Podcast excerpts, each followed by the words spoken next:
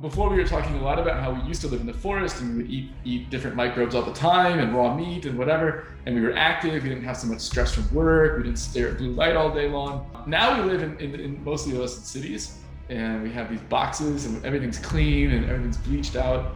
So this actually suppresses our immune system. Welcome to the Land podcast. My name is Siim Land, and today our guest is Eric Puro. Eric is the founder and CEO of Kääpä Health. Kääpä is a medicinal mushroom company from Finland. They have the highest quality medicinal mushrooms grown in the cleanest environment in the world.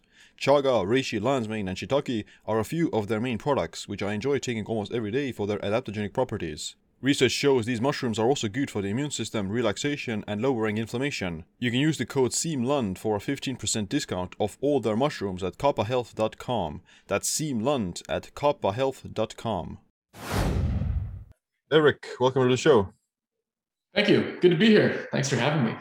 Yeah, I'm uh, glad to talk with you, and uh, yeah, it's. Uh, I'm also always excited to let's say talk about the medicinal mushrooms because they're one of the very uh, common uh, things that people use in like the Nordic regions, uh, but they're also not really that let's say known about in the rest of the world. So yeah, I'm, I'm glad to speak with you again.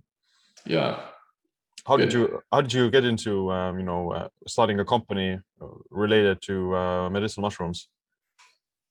Uh, yeah, that's a that's a good question. Um, I think that I was I was studying a lot of these, let's say, traditional ways to grow mushrooms in the U.S.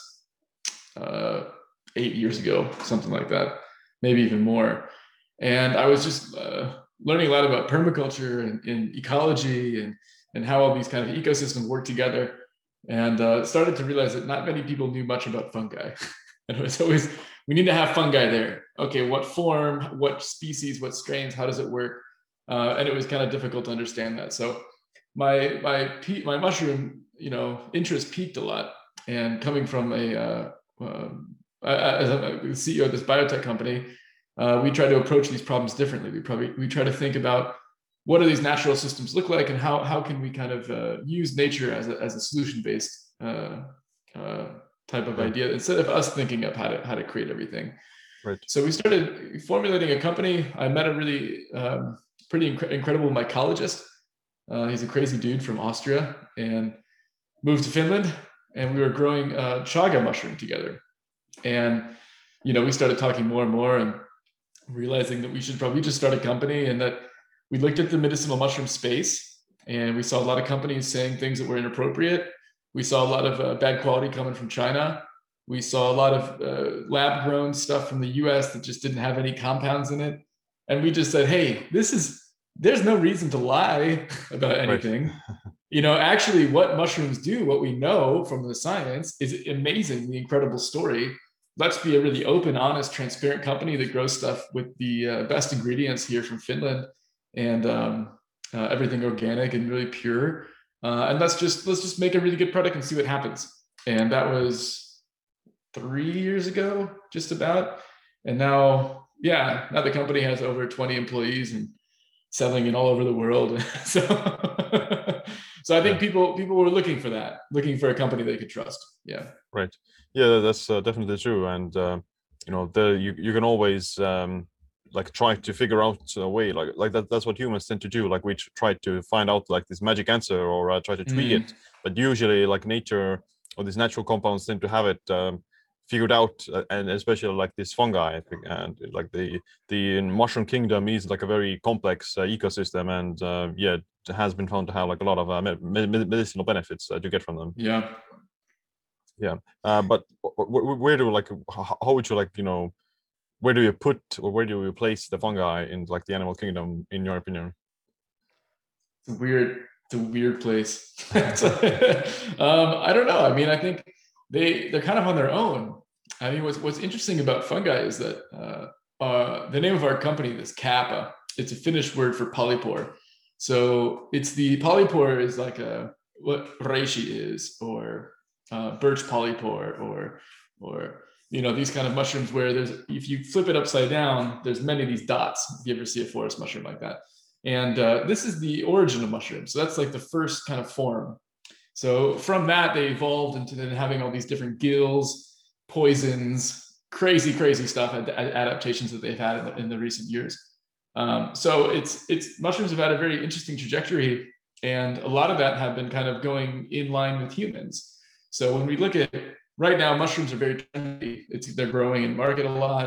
A lot of people are getting involved in them. Um, we're finding more more interesting customers, and the EU it's a growing market. So I think it's why, but why is it just like I don't know the herb of the week, you know, kind of thing, and then the people are interested in it for now, and it goes away or something.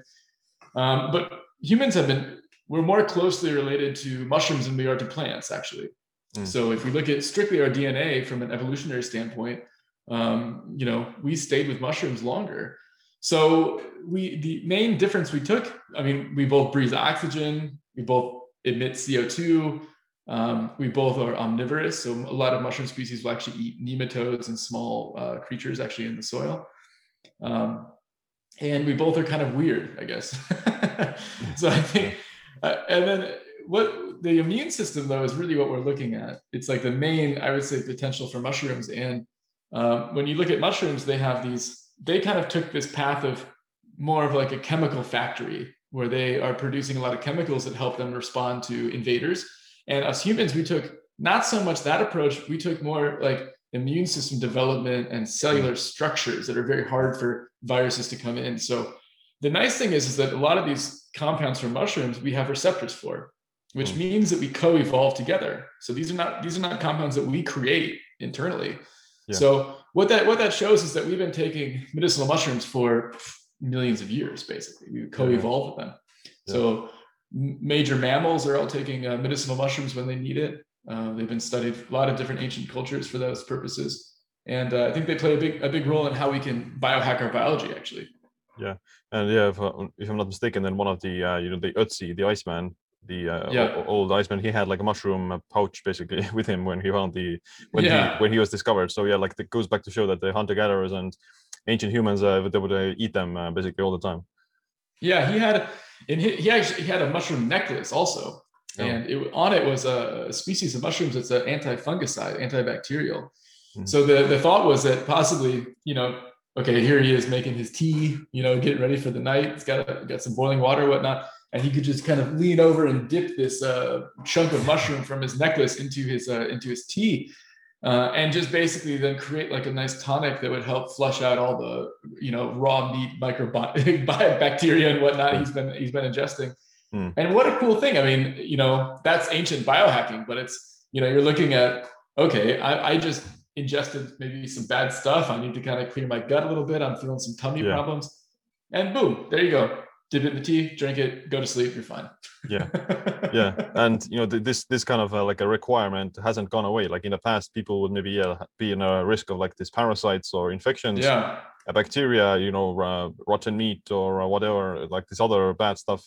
Uh, uh, whereas in the modern world, like food is sterilized and clean, but we also have these, you know, the pollution, the environmental toxins, and those things. So we're still exposed yeah. to like a similar challenges in a way, and we do need to kind of help our detoxification systems and antioxidant defense systems as well, uh, even more if, if, if, yeah. if not necessary. Yeah, I agree. I think it's a big. We evolved to live in the forest. No, like we mm-hmm. evolved to just run around and, and, and, eat stuff and, and be active more, not sitting all the time, not staring at screens like we're doing right now. yeah. You know, and all these, of course, all these stress factors and all these things is, is, is harming our bodies quite a lot. Yeah. But are these um, polypores, like, are they edible or um, like what are different uh, ways of can you like just you know pick them up and eat them? Yeah that's a great question. So um, as far as i know there's not a single polypore that's poisonous to humans. I could be wrong about that. Uh, maybe some of your listeners would tell me but but I, we haven't been able to find any at least that we know about. So uh, but that doesn't mean they're all good for you or do anything nice for you or taste good. Um, we've been identifying our company works with about seven different species of mushrooms and uh, some of them are polypores, like you know, like reishi, reishi mushroom that we that we work with. Mm-hmm. Um, but most of them are gilled mushrooms, like a lion's mane, something like that.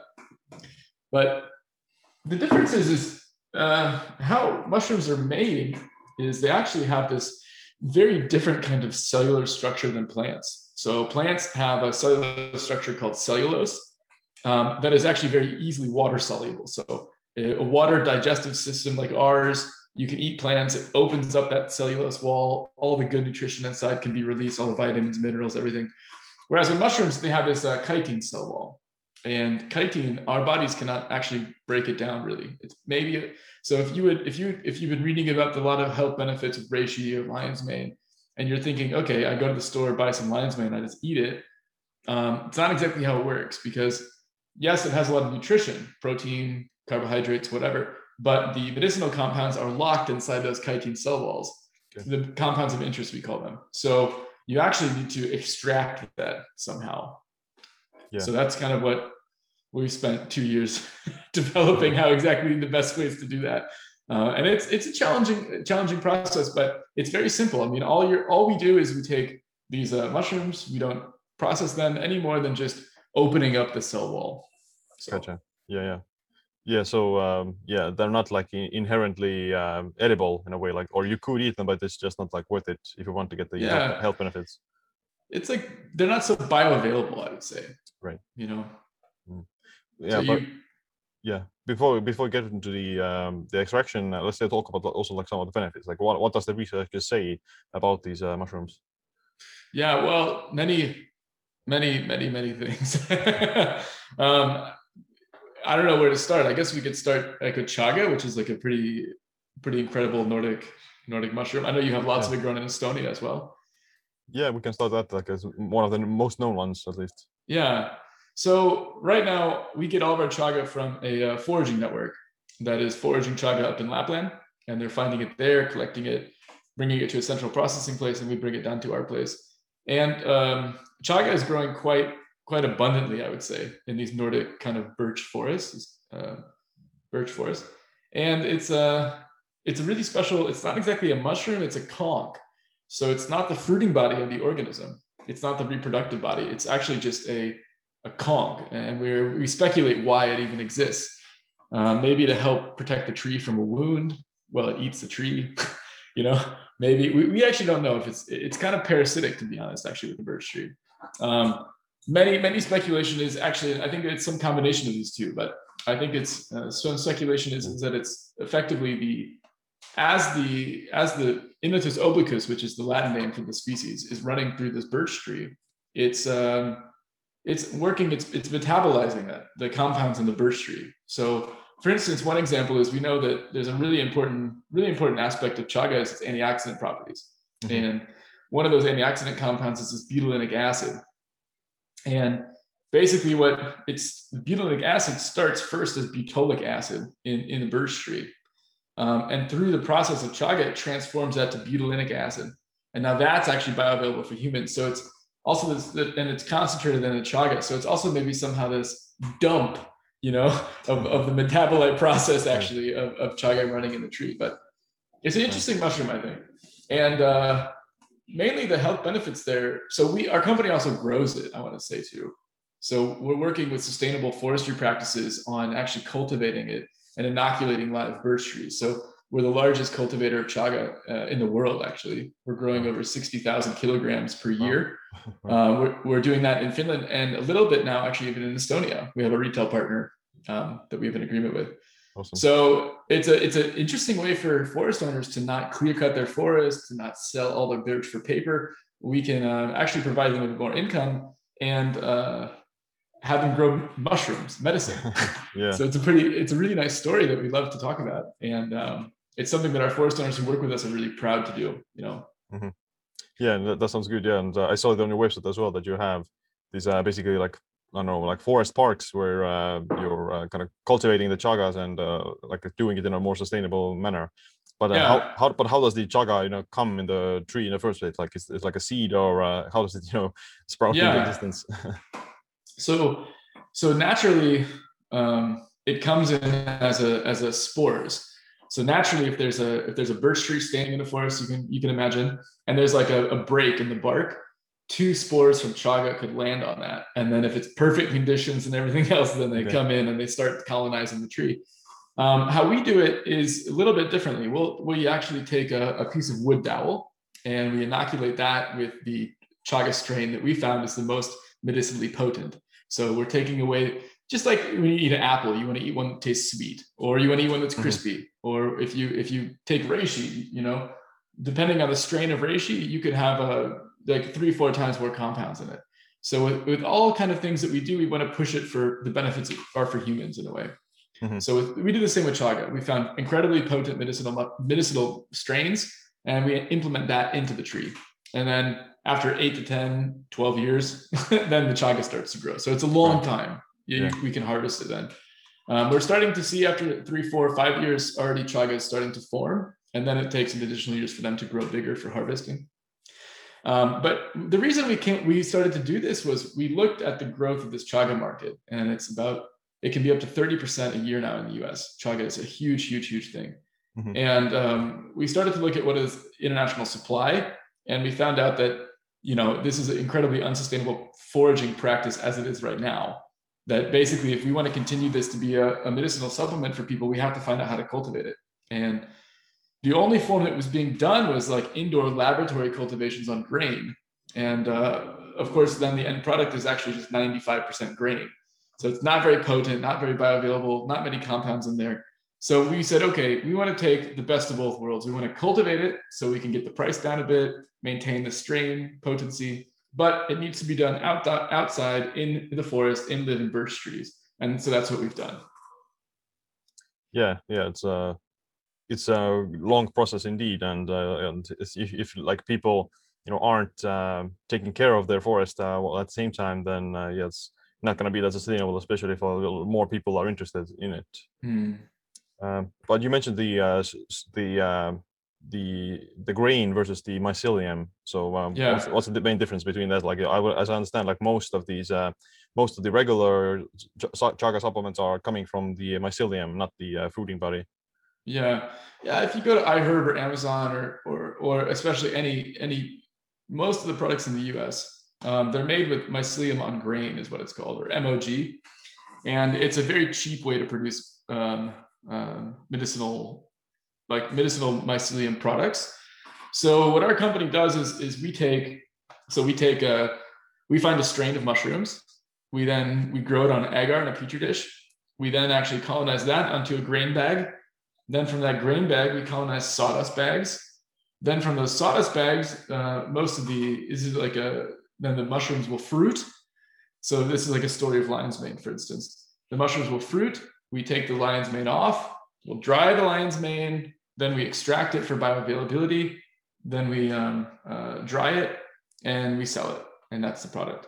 So what mycelium on grain is is that you take the petri dish, inoculate mycelium, you wait till it fully colonizes, you then harvest that. You just you just there's no mushroom that grows. You basically just dry all that grain down and you powder it and you sell it as a really cheap uh, capsule. And the price difference can be like 10 times different right. because the it's just a, such a different process. So if we if we look at um, so the material from mycelium grain is it's not bioavailable, it's not extracted at all.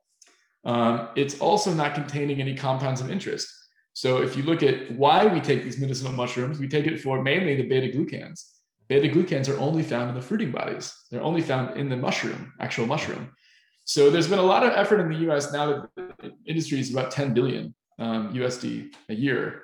So there's been a lot of interest now on, on, regulating this. So now the FDA has required that if you sell mycelium on grain, you can't call it mushrooms, can't call mm. it medicinal because it doesn't have any compounds, yeah. uh, and you can't have photos of mushrooms on it. So they've been really tightening, let's say, the, the grip around uh, companies doing that kind of stuff. Mm-hmm. But you know, in the EU, the nice thing is that it's just now starting. So I think kind of I'm happy to go on these podcasts. I'm happy to do a little bit of education for consumers around these points. That if it's not our company people want, that's okay. But I think it's just good that people know if they want a medicinal yeah. mushroom product, that they go find a proper product, you know, yeah, that's yeah. extracted and it is fruiting bodies.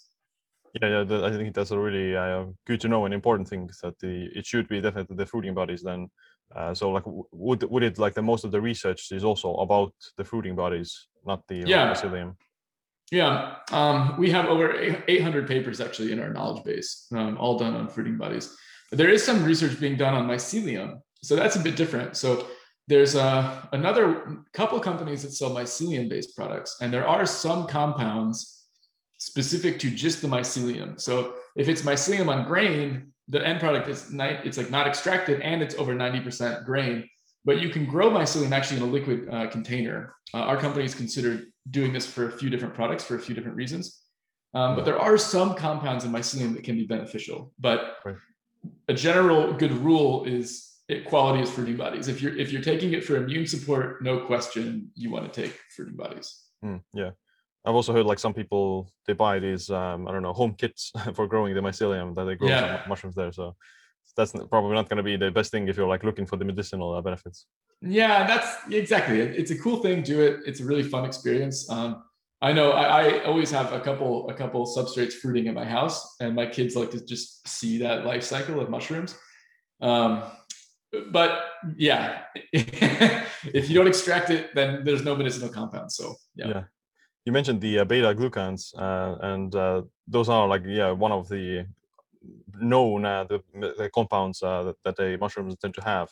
And uh, yeah like mo- most of it has to do with like these anti-inflammatory and antifungal uh, effects. So what are some other you know properties of these beta glucans yeah well to me beta glucans is like a it, it's just a, if we talk about all the mushrooms all the products we sell have, have high levels of beta glucans and specifically, you know, beta glucans are from mushrooms that are called 1316 beta glucans. And the 1316 talks about actually the polymer chain of how it's how it's connected. Um, and mushrooms have a very specific, so you can also get beta glucans from yeast, um, other kind of fungi actually, but mushroom fruiting body beta glucans are some of the best. So what they do functionally is they if they go bypass the stomach and they get into the intestine and they have an ability to actually transition across, over that that uh, intestinal wall, and then they, they they come on the other side and they start to activate your immune system. So they start to communicate with the cytokines, uh, which cytokines, for maybe those, those who listening don't know, are this uh, kind of compound in the uh, or kind of cell in the immune system that's communicating with other cells. So they're able to help identify areas of inflammation or cancer or any, any kind of problems in the body, stress, um, whatever that they can start to send the immune system to. So the beta glucans start to activate that whole process. They start to go, hey, cytokines, wake up, you know, go do your job, get out of here, go do something. Also, the killer T cells, they do the same. They can help, they can even create more killer T cells. So they can really, they, they essentially are very adaptogenic for your immune system. So before we were talking a lot about how we used to live in the forest and we would eat eat different microbes all the time and raw meat and whatever, and we were active. We didn't have so much stress from work. We didn't stare at blue light all day long. All these things, you know. Um, now we live in, in, in mostly less cities, and we have these boxes, and everything's clean and everything's bleached out. So this actually suppresses our immune system. Uh, and there's a really recent study done in Finland that I think is incredible. Um, Siim, I'll send you a link to this after the podcast, but basically there was a researcher who came with the idea that, hey, maybe we could make these city, city kids who are in the daycare system and preschool more healthy if they had more contact with forest soil. The idea being microbiome is really important for our body's functioning immune system. Let's get some forest soil in these daycares. And he did yeah. that. So he took a random sample, did a control, put up a bunch of different daycares, put forest soil where the kids play in the playground, and lo and behold, all the kids' immune systems went up. Mm-hmm. So now in Finland, it's being discussed on a national level to just implement this as a policy. And the reason that works is that, you know, in cities where we have suppressed immune systems, we need to have that supplementation. We need to kind of biohack our immune system because it's the environment we're in is not, we're not made for that. We're not made for that environment, you know? Yeah. We're made to live in the forest. So so I think you know mushrooms and beta glucans are an important part of that story. So if you're, it, you know, I take I take something one of these mushroom supplements daily just to ensure that I'm challenging my immune system, you know, enough that mm-hmm. I, am I'm, I'm taking it and I'm going, wake up! I want you to I want you to get get doing something, you know. Yeah, yeah. We I was uh, in Japan actually. I was in this like mushroom facility and I was in uh, touring the place, and he was telling me that okay in their in their clean room in japan you can only have a worker do a one two hour shift in a clean room meaning that the, the air is totally hepa filtered mm-hmm. and the reason is, is that that clean air suppresses their immune system so badly in the, just oh, wow. two hours just two hours a day so if we think about the context we live very clean very organized not so dirty um, mm-hmm. it, it's just suppressing our immune systems you know yeah that's a, some something of like a really crazy idea for a lot of people like uh, it doesn't it, it's it's like uh, foreign to a lot of uh, this um, mainstream idea that you do need to clean everything and uh, avoid all these germs and stuff. But we, but in reality, like you said, that in nature we would be always exposed to this kind of bacteria yeah. and uh, viruses all the time, and they would like keep our immune system alert and activated. Because like if you don't use it, you lose it. Like if you don't exercise, yeah. then you're gonna lose the fitness and you're gonna lose muscle mass. The same with the immune system. If you don't challenge your immune system with uh, you know uh, activating yeah. activating it then you're gonna see this deterioration in it and uh, yeah. yeah. like and these you know compounds in the mushrooms they do are they are like foreign uh, to the body and the body has to respond to them by you know turning on all these defense systems and uh, pathways exactly well said yeah i mean if you're if you're not challenging your immune system your body goes why do i need to spend so much resources on this immune system yeah. it's things are okay why why do it and I think it's why a lot of people, you know, they, they go to hospitals and they get sick because hospitals are just such a big place with germs and bacteria and whatnot, you know, and we're just not ready for it. So I think it's, it's, I think it's good to challenge, you know, both our bodies physically and, and, and our immune system and mentally, you know, do Sudoku every morning, you know, just keep, our keep us fit. And I think mushrooms are kind of like a, in that way, you know, an amazing biohack for your immune system, incredible biohack yeah that's that's a good way of putting it that you're um, kind of microdosing your immune system with this uh, small yeah. challenge like it's such a small thing uh, but your body does uh, you know respond to it in a quite a beneficial way. Yeah and i mean i take i do you probably do as well these blood markers and you know one of these nice blood markers that i check is the uh, long-term uh, inflammation you know? Mm-hmm and I'm looking to see how that's doing. And I and I've seen a drastic decrease in that since I've started daily supplementing with, with medicinal mushrooms because I think it's it's you know long-term inflammation stays there because the immune system's lazy. You know, it's just like right. yeah, well, for sure, there's more important things maybe for it to do. Hmm. Yeah. Um, what about like the lion, lion's mane or some some other ones? Yeah. So okay, I'd say that that's a general about about mushrooms. They all have beta glucans. They're all very high in beta glucans. Um, that's a that's an amazing purpose to use mushrooms. And then I think every species of mushrooms does also something else is a good way to think about it.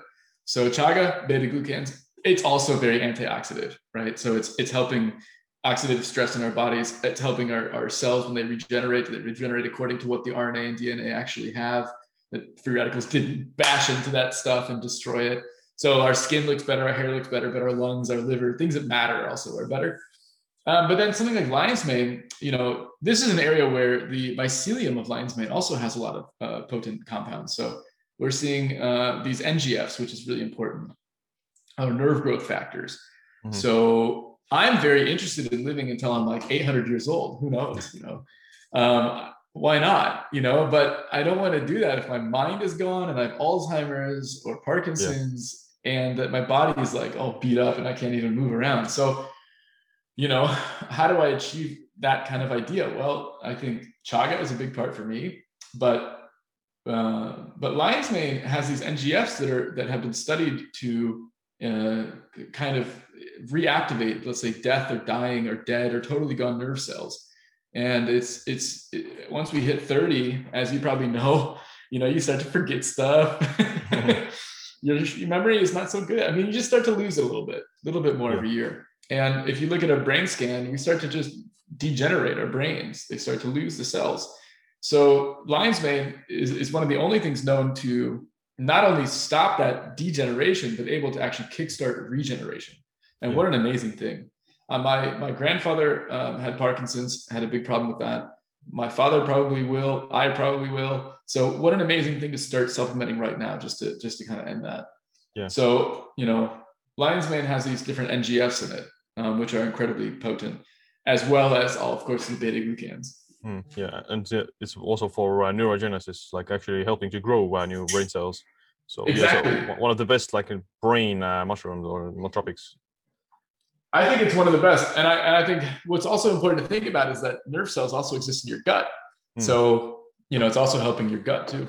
But I think what, what's really cool. This is dried lion's mane, um, but it kind of looks like a brain. They always kind of have these two humps. Yeah and it's really lots of yeah that's cool yeah usually some of the foods do look like uh, the organ that they tend to have a benefit on yeah um, yeah but what about the cordyceps um, are yeah. they are, are, they considered uh, polypores or are they just like these uh, zombie mushrooms? so these are these are cordyceps. Um, so these these we're the only company in Europe that grows a uh, cordyceps militaris, and mm. So cordyceps is like a big catch-all phrase. Um, and I want to just take a minute about that. So like, there's a couple different ways you could have cordyceps. There's a product called CS4. There's a Cordyceps sinensis species and a Cordyceps militaris. So for us, all those products basically have a lot of beta glucans in them. But the compound that's interesting for us is a compound called cordycepin. Mm-hmm. And cordycepin is what we think about when we think about cordyceps. It's what gives you energy. So we actually have a paper uh, written by a really nice guy, Howley, um, Dr. Howley, and this was done this year, published. And it's actually documenting the exact process that cordycepin activates ATP production in your cells. Mm-hmm. So if you look at it, if you're an athlete, if you want some extra energy, ATP is what our actual cells use for energy. It's it's it's not a neurostimulant like a, uh, like coffee or something. It's there's right. no up and then down. It's just clean, pure, beautiful energy. And cordycepin is the only compound known to do that. Um, so now it's been listed as actually an external energy source for our body. Mm. But um, unfortunately, uh, we're unable to sell cordyceps anymore to the EU market um, because it, the let's say the safety has not been established yet. Okay. So even though this is sold across Asia, US, many, many, many, many years in the EU, they're just a little bit behind that uh, right. regulatory side. Hmm. So uh, is there a how long do you expect to change? Like, do you think it's going to? We hope that within a year that regulation okay. will change. Okay. Yeah. Yeah, because I also heard like in Finland, there's actually a lot of regulation about the chagas and the mushrooms in general. Like uh, you can't really say yeah. anything uh, beneficial about it. Yeah, we yeah. I mean, on our on our website, we love to link to studies because uh, I think it's really important we educate consumers about what they're what they're doing, um, and we can't really even do that anymore. so right. we've had a really tough time trying to find a you know a positive space to work with the regulation. But I'd say Finland Finland is quite known to be extra regulatory. you know, everything's very safe. All the regulatory is all followed very very well. So um, even in the in the EU, there's many companies who sell cordyceps, um, but they're importing it from China. And so when they announce it to the market, it's kind of a different process, and they're not being looked at the same as what we do it. So because we're growing it, so it's a little bit. You can still find cordyceps militaris in Europe. It just won't be from us. Right. So I highly recommend everyone go buy cordyceps militaris if you can find it. Yeah. yeah, I do use it myself as well, and uh, I see mostly, yeah, like this energy side or like endurance. Like it's good for uh, taking before a yeah. workout if you're doing like endurance or something. Uh, so yeah, so definitely something uh, you, I I I noticed myself as well. Yeah. Um, what about like uh, reishi and uh, others? Yeah, reishi. So we grow a form of reishi uh, it's it's a form of the fruiting body called antlers, and so you can see it's a bit crazy looking.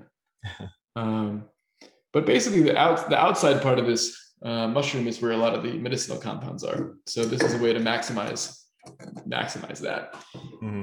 And uh, this is a to me this is such a cool mushroom because um, if you're wearing this kind of outer ring, uh, you can actually like test how effic- uh, uh, you know, effective this reishi is for your body. I mean, a lot of biohackers are taking it for the sleeping. Mm-hmm. So, you know, we know that I, I love your particular your focus on like drinking water and sleeping. it's, it's, like the two best biohacks. Um, I've heard you say that a few times. I really I really appreciate that because I think at the at the core, yeah, we're mostly dehydrated and we're mostly just zombies because we don't sleep enough. Like fix yeah. fix those two things, and you're probably going to be doing pretty well in life. You know. Uh, and reishi is an ally for that. So like my partner has a tough time sleeping and she takes reishi. Um, and if you have an Oura ring, you can really see how, how the difference is. And um, I haven't met a single person who's who's taken our reishi that hasn't seen a benefit from their Oura ring. That hmm. they're getting deeper, more REM sleep. They're feeling yeah. more rested. Um, and you know that's a really important gift to have to give to somebody. Uh, yeah, that, that nice sure. And there's it's not a pharmaceutical pill. There's not any hangover. You know, so it's you know it's clean it's clear it's very natural uh, yeah and just helping support that function yeah, it mostly like just uh, calms down the nervous system and uh, puts you into more of this parasympathetic state. Uh, because yeah, most people are on this very sympathetic overdrive all the time, and they're like yeah. stressed out and uh, alert, especially in the evening as well, and they don't get to wind down. So using something like this uh, is like a very natural way to just uh, calm yourself down without you know relying on some actual medication or something. Yeah, exactly. That is exactly how it works. Um, and I think, like in my family, we have three kids so starting like six o'clock, you know, we turn the lights off, we turn candles on, we start really no, no screens anymore at all, you know, and, and, and that works. But sometimes we don't have time for that, you know, and, right. and definitely taking reishi can just be a fast. What we do one hour before bed is what's recommended. We recommend. Mm. Yeah. Um, and that's usually good enough time for your body to kind of relax. And, you know, people, people say it's really grounding and it's interesting because it's like yeah when I, i'm not sure exactly what that means but grounding like if, if we could calm down and just you know be here a bit more present and our nervous system is in overdrive is not an overdrive yeah i think it's quite grounding for that reason mm, yeah that's a good good way of uh, saying it um yeah. okay next next up maybe so shiitake, shiitake or i take i take reishi sometimes if i'm also like feeling a lot of stress at work okay if, if big things are happening i mean i also use it in, in just the day just to kind of calm myself down a little bit. And I think it's quite quite nice for that. Hmm. But yeah, sorry, shiitake. So shiitake, uh, it's, it's, a culinary mushroom. We all probably know about it. Tastes good, uh, and it also has a lot of beta glucans, like everything. Very very helpful for your immune system. Very adaptogenic. But the kind of unique thing about about shiitake is it has a compound called L-ergothioneine. So it's been it's been studied. Um, there's some patents on it in the U.S. about its help with uh, uh, COVID, um, but any I mean, but any virus. And basically, what it does is L-ergothioneine is a cytoprotectant. So just like we were talking before, that when mushrooms kind of diverged from humans, the immune system took two different developmental paths.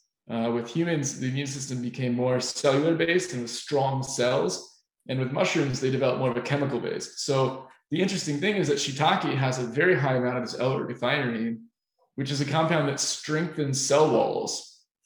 And so, even though we already have quite strong cell walls compared to mushrooms in that way, um, you know, we can still take that L-ergothioneine and get a shot of a, a stronger cell wall. So, if we think about use cases, okay, so I take shiitake, not definitely not daily, absolutely not.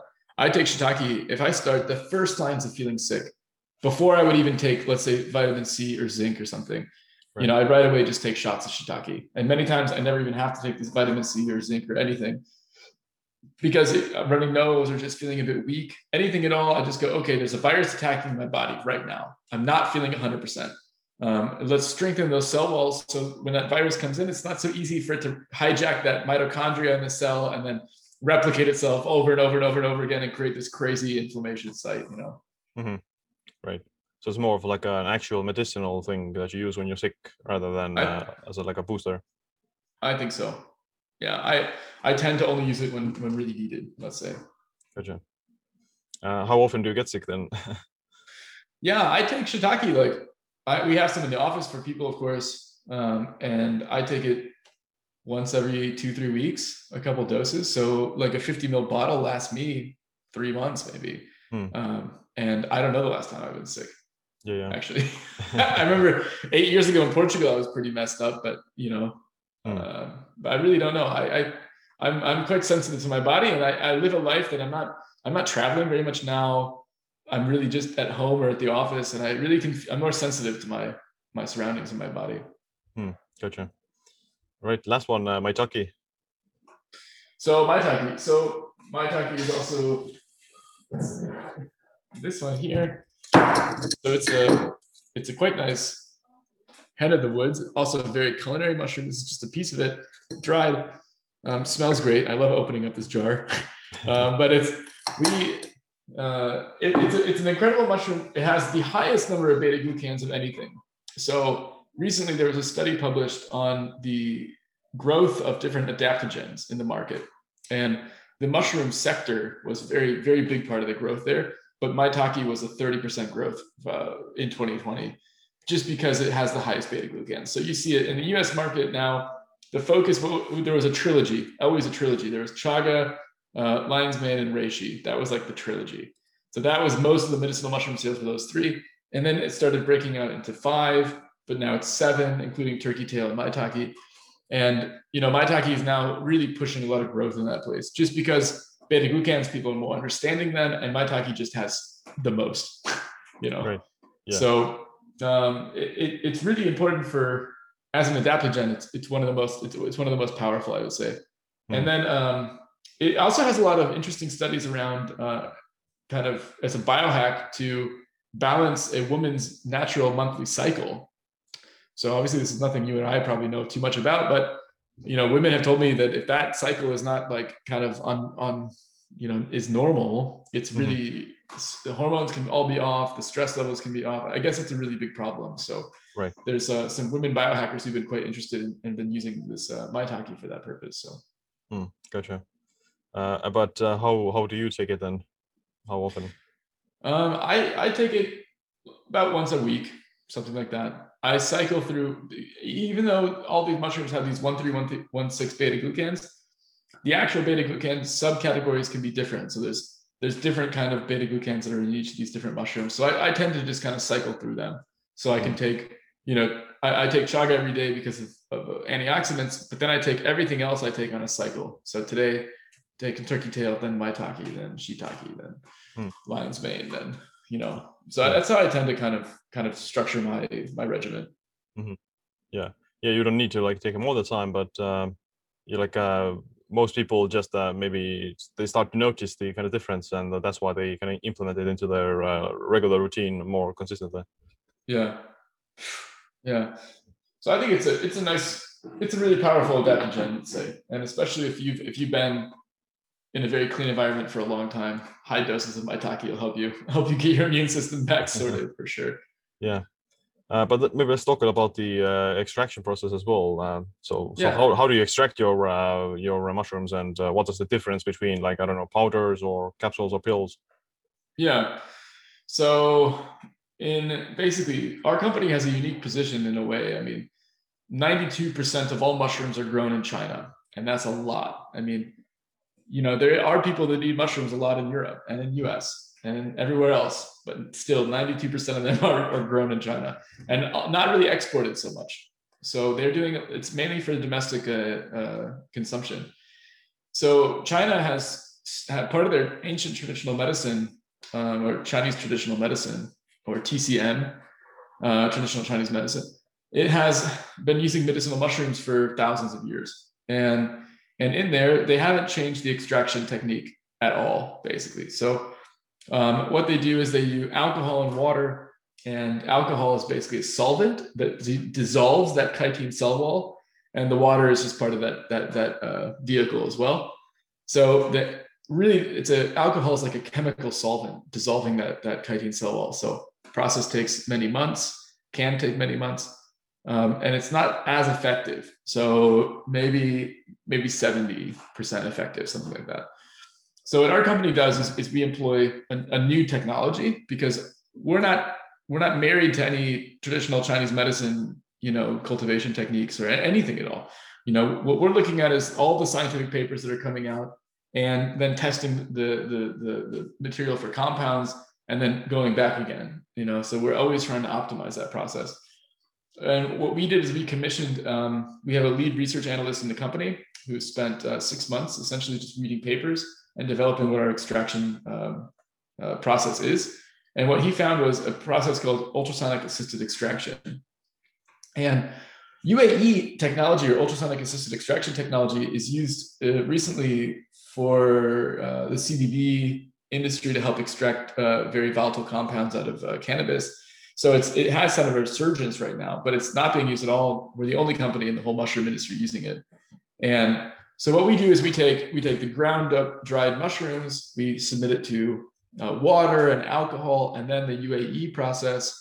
It starts to kind of open up those cell walls. Um, you know, it stays in kind of warm water for a long time, and then we basically send it into either we bottle that, so we then filter out. Sorry, we filter out all the mushrooms. Then we bottle that and we sell that to uh, companies and we sell that to consumers through our own uh, product uh, called Kääpä Health. Um, and or we also can send that liquid and we can spray dry it and we can make a powder out of it So it just depends what form people like. And I, I think there's there's a little bit differences between let's say a liquid or a powder. Um, some has to do with bioavailability. So like a liquid is the purest, rawest, unadulterated form where you know you can you can take it and it's uh, instantly in your bloodstream, um, goes through your stomach really well. It, it's it's a nice nice form for the product and it's cheaper, you know, as well. Um, so it tastes a bit bad, but I think for biohackers it's nice to taste that. Is the feedback we've gotten. Um, and then the powder is also very interesting too. It's a bit more expensive. You take a lot. You need to take a lot less, mm-hmm. uh, and you can mix it with something. So you can mix it in, in tea or coffee or whatnot. Uh, that's also a very interesting application as well. Yeah. Yeah, well, you know, this small amount of alcohol can also be this uh, small stress, like a positive stress that your body also boosts its uh, detoxification and it starts to fight the alcohol. So, uh, you know, in yeah. a way, you know, in a way, it can also be like an additional uh, benefit. Yeah.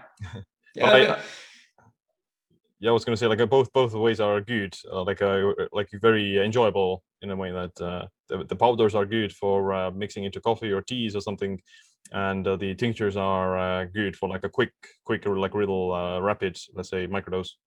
Yeah. Good.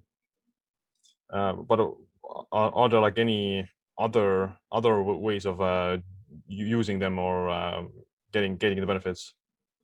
Yeah, I mean, let's say some of the some of these mushrooms we're studying for many different properties. So we've been looking at like a uh, some kind some of these mushrooms are actually good at wound healing and they stop bleeding so you know maybe in the future there'll be a cap of band-aid that you could apply to a uh, you know to a cut that you have so i mean i think that you know there's just no limit to that and i think uh, we're, we're having a really fun time right now in our company um, just playing around with these ideas and and just kind of learning about what what are the species that we can we can work more with because this is seven species out of out of like millions there are more medicinal mushroom species out there. There are compounds that we haven't studied, we don't know. Like, like the lion's mane is Hericium uh, coralloides, sorry, Erinaceus. There's also Hericium coralloides, which is a coral tooth fungi, which also have nerve growth factors, which haven't been studied at all, but we know they're nerve growth right. factors.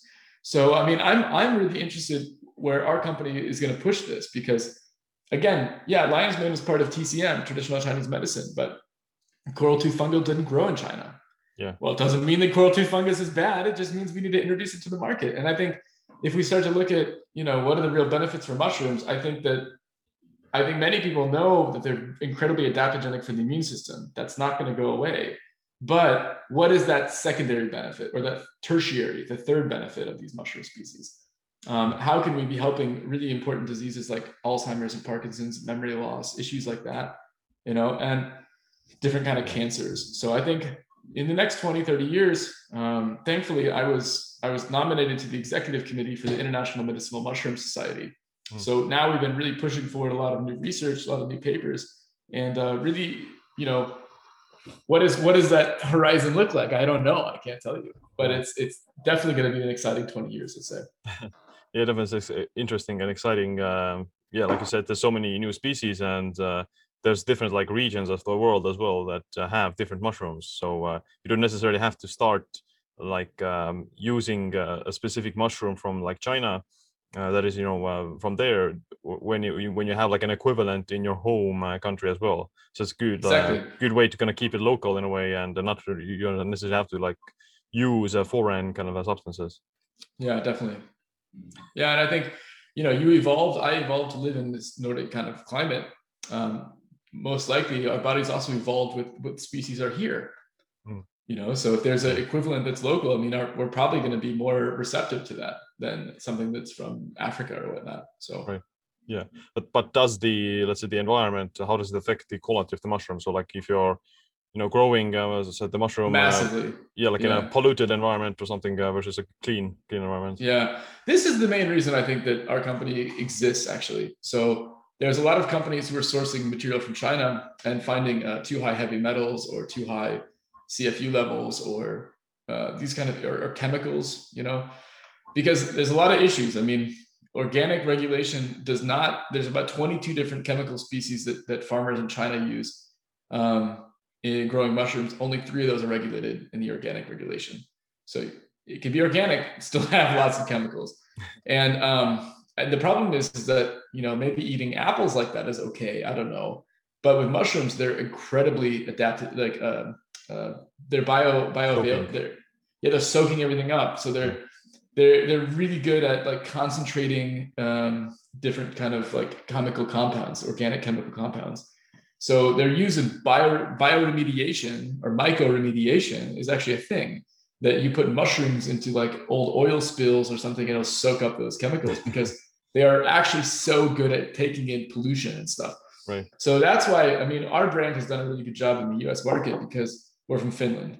And in Finland we have the largest amount of organic forest in the whole per capita of any any country in the world. So Finnish people are really conscious about not polluting the forest. It's it's part of, you know, probably like same in Estonia, it's part of the DNA almost to take care of the forest well. So you know the the the all the substrate that we source it's all organic and it's all birch subs it's all just birchwood ground up and nothing nothing within any pollution areas mm-hmm. so it's it's it's incredibly important and then we do quality tests and everything of course as well but it's it's a it's a very important alternative a nice transparent alternative for um, let's say a lot of uh, a lot of people who want to yeah know more know more where they get their their their health supplements from nutraceuticals yeah, definitely. Like most people don't uh, do uh, this quality testing, and uh, and if they do like uh, opt in for like some very cheap uh, brand on Amazon or something, then yeah, the most more often than not it's from like China or uh, it's not like the highest quality. So you get yeah. what you get what you pay for basically. yeah, yeah. I mean, we've had many people who just like I, I went to biohacker congresses and I met I, I meet people who say medicinal mushrooms don't work. You know, don't don't I, don't want to take this stuff, and I'm going what. And I say, I, so I send them our, our material and they go, okay, it works. this is, this is just different, you know? Yeah. Um, and I think that that's really important that, that if, if people have tried to give it up, find a really nice brand, find a brand that uses mushrooms, not mycelium, find a brand that does proper extraction, find a brand that is clean substrate. Um, and, and I think you'll have a better experience, you know? Yeah, for sure. Um, which, which one uh, is going to be next in your product line? Which one, which mushroom? Well, we, we, were talking about this. I don't want to give it away exactly, but we were talking about it earlier. There's this Ötzi. Okay. Uh, this the Iceman. So maybe one of the mushrooms that he had. Okay. You know. that sounds sounds interesting. yeah. Yeah. Awesome. Um, well, yeah, it's been a great uh, talking with you, and uh, we'll start wrapping up. Uh, so uh, before I ask last, last, question, uh, uh, where can people learn more about you and your work? Um, me, I'm, I'm on Instagram at Eric MT Puro. but again, I haven't been doing so much since the recent terms of service that Instagram announced. but yeah, you can find me uh, at kappabiotech.com as well. And kappahealth.com is where we sell products. And we also have a, a retailer in, in Estonia that we love a lot um, called Nordpost. And uh, they're selling our products there and everything's in Estonian. Um, so yeah. Awesome. We'll uh, put all the links in the show notes and um, and my last question is, uh, what's this one piece of advice or habit you wish you adopted sooner? Oh God, definitely uh, uh, what we call in Finland uh, avanta, which is uh, ice hole swimming. yeah. Which is, which I mean, I think to be honest, uh, the best energy that I feel not from these mushrooms, it's from just getting in that cold water. Mm. So yeah. I mean, really, I think uh, I would recommend it highly to everybody. And uh, yeah breathing breathing well and and, and ice hole swimming yeah yeah that's that's the uh, biggest of this like a shock beneficial shock to the system that can yeah, does wow. ramp, ramp, up all the uh, defense systems and increases alertness fully it's incredible yeah yeah well it's been uh, great talking with you and yeah you uh, too. yeah we'll uh, we'll see each other around in the future. Thanks yep. All right